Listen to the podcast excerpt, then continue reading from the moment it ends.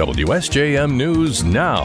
This is the 5 o'clock news block on News Talk Sports 94.9 WSJM. Brought to you by the Town Crier Wire. In the newsroom, I'm Andrew Green. As the U.S. House heads toward a government shutdown, Congressman Bill Huizenga says efforts to get a spending deal done will continue until the last minute.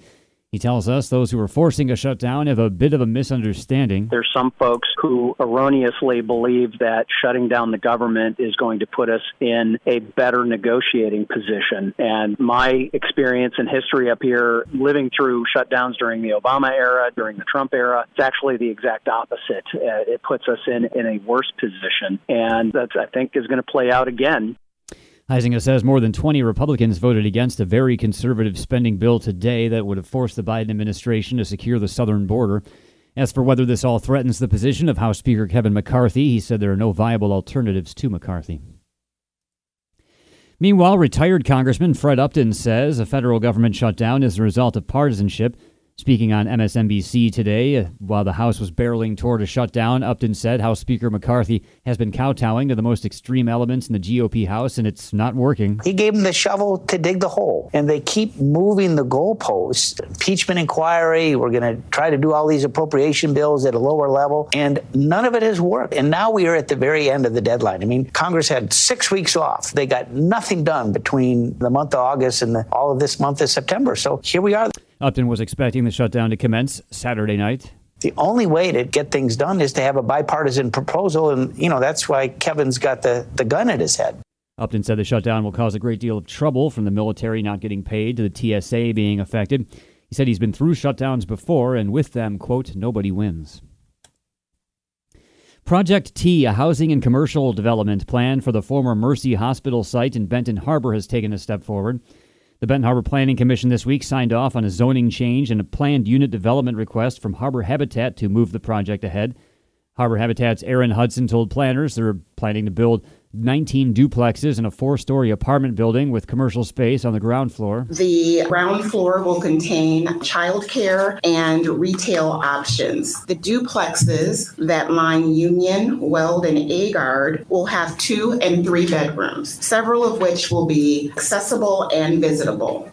Hudson says this is all intended for the missing middle, or those who make too much for HUD housing but not enough to find affordable housing. And will be for families who make 30 to 60% of the area median income. 15 of the units will be built by the contractors, and they will be for individuals and families who make 60 to 120% of the area median income. Harbor Habitat is working with Renovare Development out of Detroit for the project. Renovare will work with contractors on some of the duplexes, while Harbor Habitat works with volunteers on the others. Following the approval of planners, the Benton Harbor City Commission could consider the zoning change and PUD request as soon as Monday. Berrien County had 50 drug deaths in 2022, an increase from 36 in 2021. Western Michigan University's Dr. Joyce DeJong, the Berrien County medical examiner, told the Berrien County Board of Commissioners this week 43 of those deaths involved fentanyl. She said this is something the county could consider as it receives more than $4 million from an opioid settlement in the coming years. It's a serious problem. It's a critical problem. And I think that it's something that does need, with the monies coming in from the opioid settlements, to look at mechanisms to address this. DeJong said fentanyl is now a real public health issue. I often look at it and think, I don't think we're going to arrest our way out of this, but these are largely public health. And I think that some communities that have done better are the ones that, you know, yes, as much as we can stop those distributing the drugs and bringing them into the area, that helps. But the actual users, they need different initiatives to treat and to prevent. DeJong said some of the fentanyl deaths involved fentanyl alone, while others had other drugs mixed in.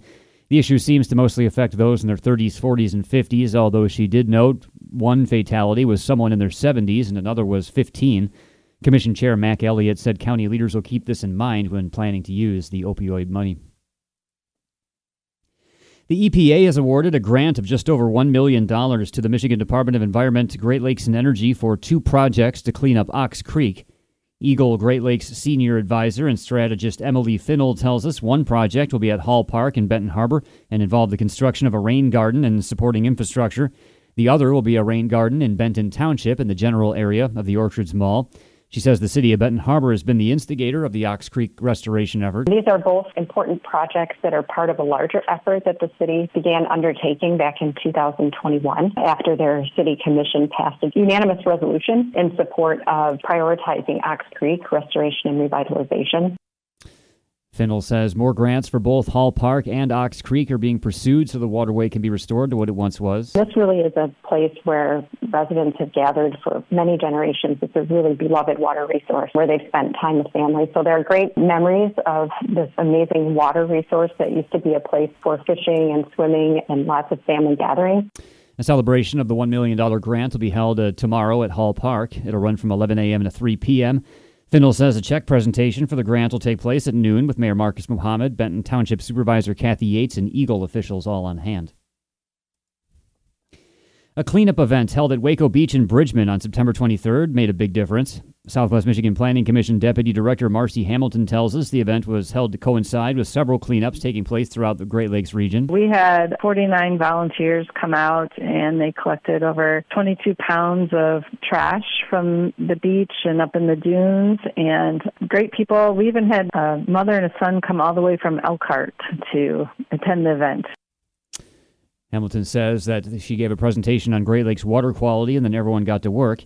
The volunteers removed some large items like old beach chairs that washed up from the lake and also focused on small plastic pieces, which are a particular concern in Lake Michigan. The event was sponsored by Bridgman's Shoreline Resiliency Committee, an advisory committee established by the Bridgman City Council to keep abreast of shoreline issues. And the Berrien County Friend of the Courts will hold a couple of off site days in October to help those who either pay or receive child support better understand the system. The office's Deborah Withers tells us some people are afraid of going to visit the Friend of the Court at the courthouse or they just don't have the time because of work. These off site hours are for them. So we're just going to give it a try to be more friendly, not just to the court, but also to our community, and just making ourselves available along with some of our community partners for our clients. Withers says that anyone can come out to the events. One will be in Benton Harbor and the other in Niles to get their questions answered by staff. A flyer for the days says there will be no arrests made for bench warrants, another reason why some payees don't want to go to the courthouse. We are certainly not here just to be punitive. What we're trying to do is get money for families, money for kids. That's one of our main reasons for having these community events to hopefully create a better environment for assisting families.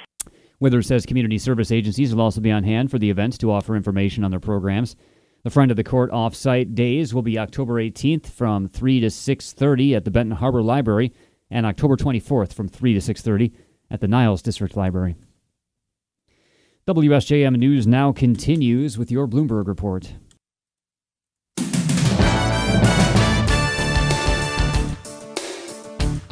WSJM News now continues, brought to you by Imperial Furniture in Dowagiac, where furniture shopping is fun. It appears increasingly likely that tomorrow night's government shutdown deadline will come and go without an agreement to keep agencies funded. More from ABC's Stephen Portnoy. With 21 Republicans withholding their support, the House rejected an 11th hour effort by Speaker Kevin McCarthy to pass a 30 day funding bill that would have deeply cut non defense spending. The measure was doomed anyway, as it would have been dead on arrival in the Democratic controlled Senate. But its failure in the House serves as the latest example of the paralysis in that chamber on the eve of the shutdown deadline. Speaker McCarthy remains under intense pressure from his right flank, with several far right Republicans saying they'd oppose any stopgap bill. Meanwhile, the bill includes severe border security provisions demanded by the hard right flank. The bill would have kept government operations open through October 31st. The Senate's working on its own bipartisan plan, widely supported by both parties to continue funding at current levels. The Senate plan is headed for votes this weekend.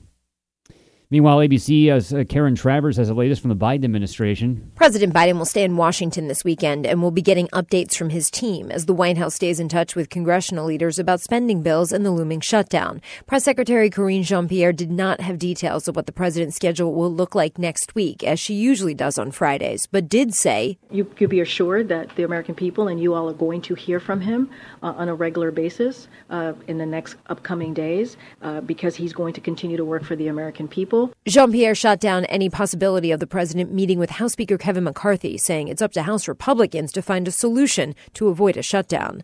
Karen Travers, ABC News, the White House. A potent rush hour rainstorm has swamped the New York metropolitan area. The rainstorm today shut down uh, parts of the subway system, flooded some streets and highways, and delayed flights into LaGuardia Airport.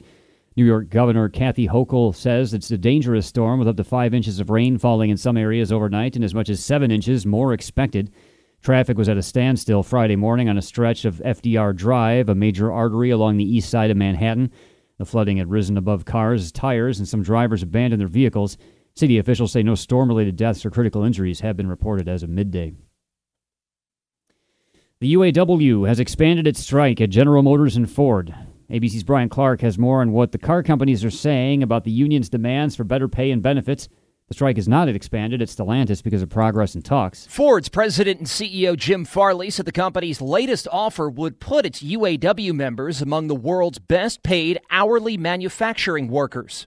We made it so the average employee fresh out of high school or the military or a service sector job will earn six figures within four years. He said the UAW's holding out over electric battery plants that will not be open for years. He said while there's still time to reach a deal, but not much more time given the fragility of the supply base. Friday strike expansion included a Ford plant in Chicago. Brian Clark, ABC News.